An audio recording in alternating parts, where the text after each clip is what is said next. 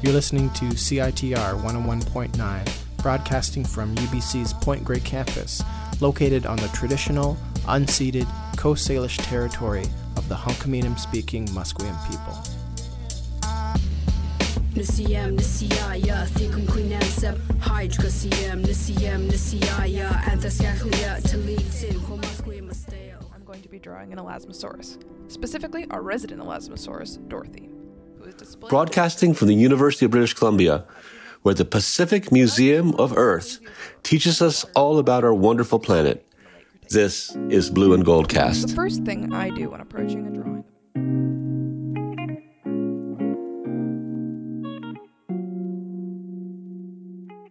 Broadcasting from the University of British Columbia, this is Blue and Gold Cast.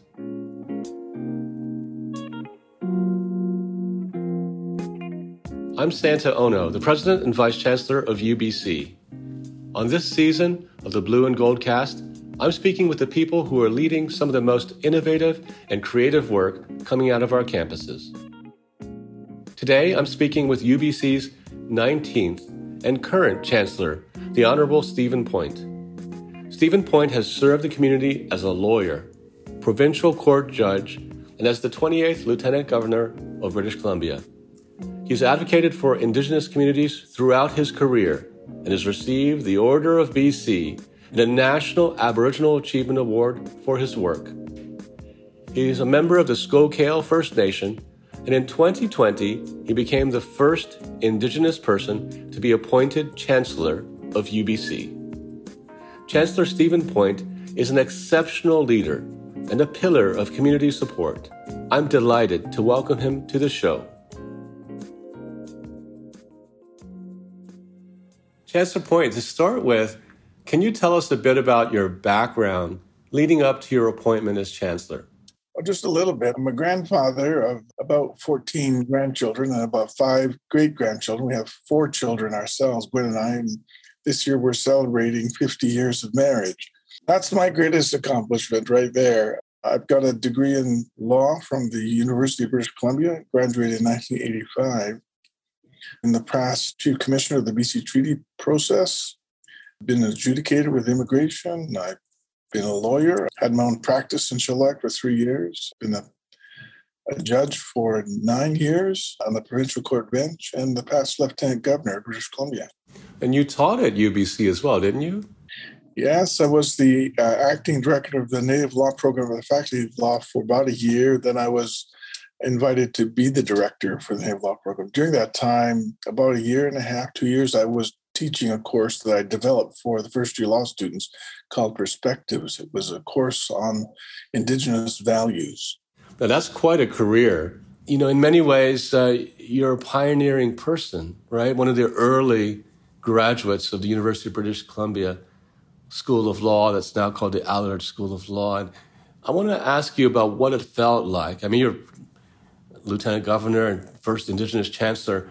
When you move into institutions that, by construct, right, have been unjust, do you feel a particular weight in undoing that? Do you feel, did you feel you were swimming like salmon upstream? When I left high school, I, I was one Native student that graduated. I was the only one that graduated in grade 12 in, in Aboriginal country, Indian country. I, I made it to grade 12. Everyone else was gone. Everyone else had dropped out. When I got to university, I was the only Stalo person, other than one other person that I know of, Jo-ann Archibald, that had made it to university. She carried on with her education. I left after a year and a half. Every time I've gone into a new position, I felt the pressure to acknowledge the injustice that's been done because of the colonial history. And I felt the, the, the pressure to try to bring about change if possible. One thing that I realized, though, after many, many years, is this it's like the university you and I are part of right now. All of us bring something to this table, to the stew that's in front of us. And we change the stew by just being there, by just being who you are. It changes the flavor, the texture, the outcome, everything. every time I've walked into a room where there are people there that don't think the way I do, eventually they ask me what's on my mind, and I tell them. And that changes the stew, changes the institution. I could try to change it. I could put different holes in the ground and put different posts up, or maybe even bring in more people. But the mere fact that you're present, Santa, the mere fact that I'm there, changes the institution by virtue of who we are. The University of British Columbia is never going to be the same because of your contribution, my contribution. And that's it. That's all we have to do. We have to just show up. I wanted to ask you how you felt.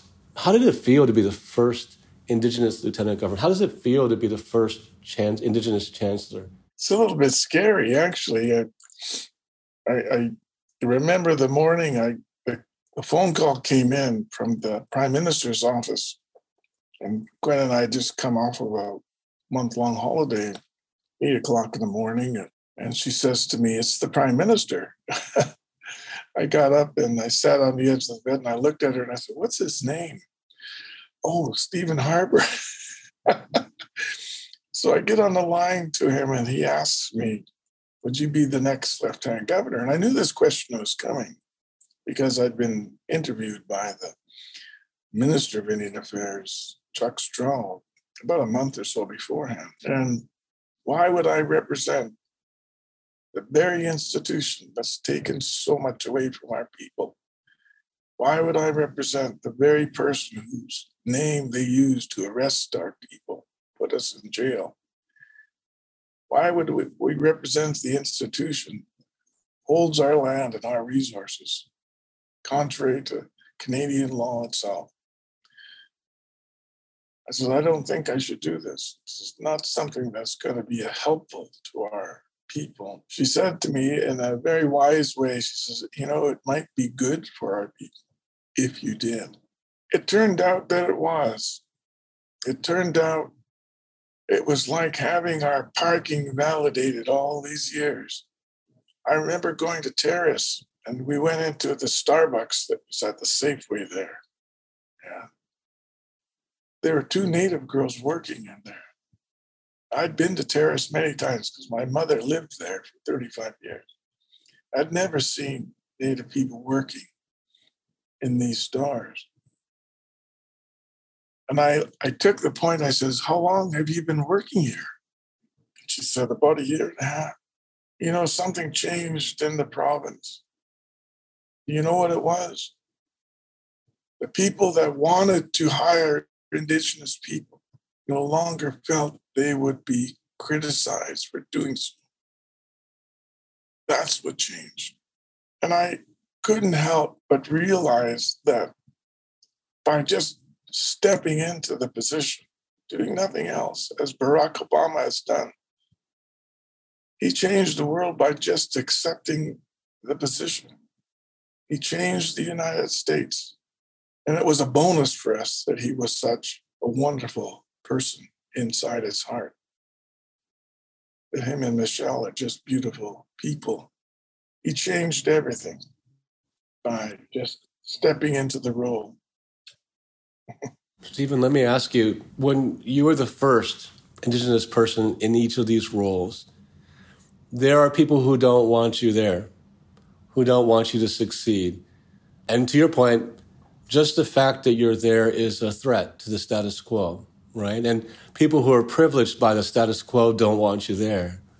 And so, did you feel that? And how'd you get over that? And and were you like Barack Obama, where at first you because when you're lieutenant governor of a province, you represent all British Columbians, not just Indigenous British Columbians. So, did you have to wrestle inside yourself with your responsibility for all British Columbians, but also what you represent as being the first Indigenous lieutenant governor? It was one of the questions they asked me when I became a judge. Are you to be able to judge for everybody? the assumption being that I'm going to be biased against white people. Well, they never ask white judges that, the assumption is that you're a judge, you're going to be unbiased. But but for some reason, they, they felt necessary to ask me that question. You know, like Barack Obama, of course, I, I want my work as a lawyer, as a judge, to be precedent over the fact that I'm indigenous, that I'm I'm good enough to be there to do the job. It just happens that I'm native, First Nations, and and I can understand his reticence to jump into the racial issue because he's the president.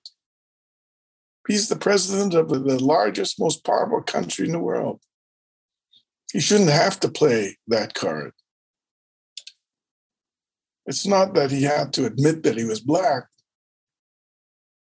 but rather that he would have to use his institution as the president to get involved in, in a conversation that should never be taking place. You and I know that. There are people there that resent the fact that people of color are coming into these jobs. I don't worry about that. There's lots of demons out there, bad people, monsters. I don't feed them. I like to feed the good ones, right? Ignore the bad ones. It's like positive reinforcement. We add fire, wood to the wrong fire, it's just going to burn harder. The best that you and I can do is just to ignore it. They're always going to be here, you know the naysayers, the people that are wanting to be in control, wanting things to stay the same as it always has been. But things don't stay the same, they change. As they say in Tibet, the Buddhists, right? We have to embrace the change and pray to God that it's, it's the right change, that it's a good change, that this is an improvement to what we were doing before. Otherwise, we become irrelevant. Otherwise, institutions like ourselves, like the university, become pointless. But it is a good change. And I think a lot of people who sit back and look at what's happening at the University of British Columbia understand this is a positive thing for both Canadians and for Indigenous people. And that's the way I look at it. So, talking about UBC and the fact that it's over 100 years old and we're relatively recent, although you've been a student here, you graduated from here and taught here. But in your role as chancellor, it's relatively recent. And you talked about the fact that just being chancellor uh, is changing the place. So, what are your what would you like to see have changed because you were chancellor? I think that the indigenous people here who've been here for thousands of years should not and cannot be ignored any longer. Now that we're giving land acknowledgements, this is a great thing. We have to begin to look at the contribution that Indigenous people have made to Canada, to this country, the contribution that they've made by the fact, that it was their land, their country before. But Canada wouldn't be here but for the fact that they've taken the land from the Indians. And there are valuable lessons that can be learned in medicine, child rearing, and law. And I'm hoping that institutions like this can begin to value Indigenous knowledge and incorporate that into what we're doing here at the university. We have a place, Indigenous people have a place in Canada. We've been marginalized to the edges, both physically, economically, and socially. It's time to bring us out from the shadows and begin to focus that light academically on Indigenous knowledge. How do we do that? we have to capture that knowledge because so much of it is already lost. So much of it is already slipped away. But we can begin to capture some of that by bringing in experts. Our philosophy is quite different, you know, from Western perspective. We have our own philosophy, and that's the course I was teaching. I had 52 students started when I started teaching the perspectives course, and they never missed a class. They came to every class, talked about the oral tradition, and then uh, two of the students came to me and they said, Sir, can we do our paper orally for you? I said, Of course you can. They did, handed me a disc with their presentation. Beautiful. They understood exactly what I was trying to teach them. Young people today are hungry, I think, for something different, a better understanding, a broader, deeper knowledge who we are in Canada. Because we're not the Tim Hortons coffee place or the hockey or the RCMP. All of these are elements of our culture, I suppose, but we go far deeper than that. It's time to shed some light on that, to learn more about who and what our Indigenous people are. Well, thank you for that. I wish I was one of those 52 students. And maybe one of the things we might be able to do moving forward, I know that we've talked about doing things on a national scale with other chancellors, and I'm looking forward to that. But uh, I would have loved to have been part of that course. And maybe one of the things we might be able to do together is to think about that course and how we can share it with more than 52 people. And so if you're interested in anything like that, anything I can do to help share that story and to to really accelerate the integration of indigenous knowledge into the work of the university, we're at your disposal, Chancellor. We're very fortunate that you agreed to be Chancellor of the the university. And I just wanted to to turn the mic back to you for any closing comments that that you might want the listener to hear. Well, some people ask me for my advice, and I, I tell them to be yourself, whoever that may be. Your job in life is to discover that, though, to discover who you are. This is your job. And if at the end of it, you can write down in a paragraph who you are, you will have accomplished your task in this life. But as long as you're confused about that, your life is going to have less meaning to you, less appreciation. But your job here, the purpose, is to become a full human being body, mind, and spirit, and to discover who you are. That's it.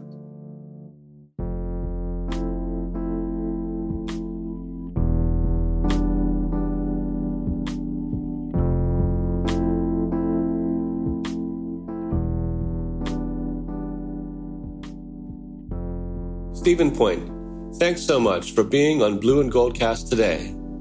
Stephen Point is UBC's 19th Chancellor.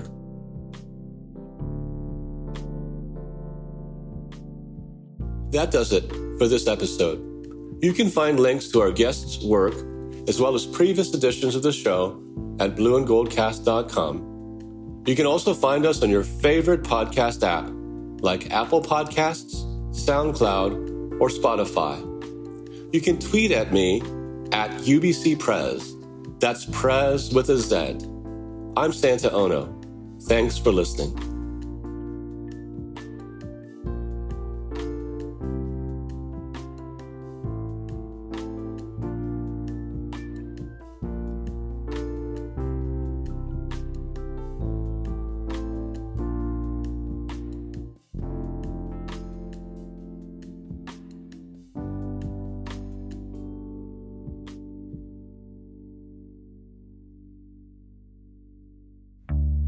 You have been listening to a sided media production. C I D E D. Find out more at sidedmedia.ca.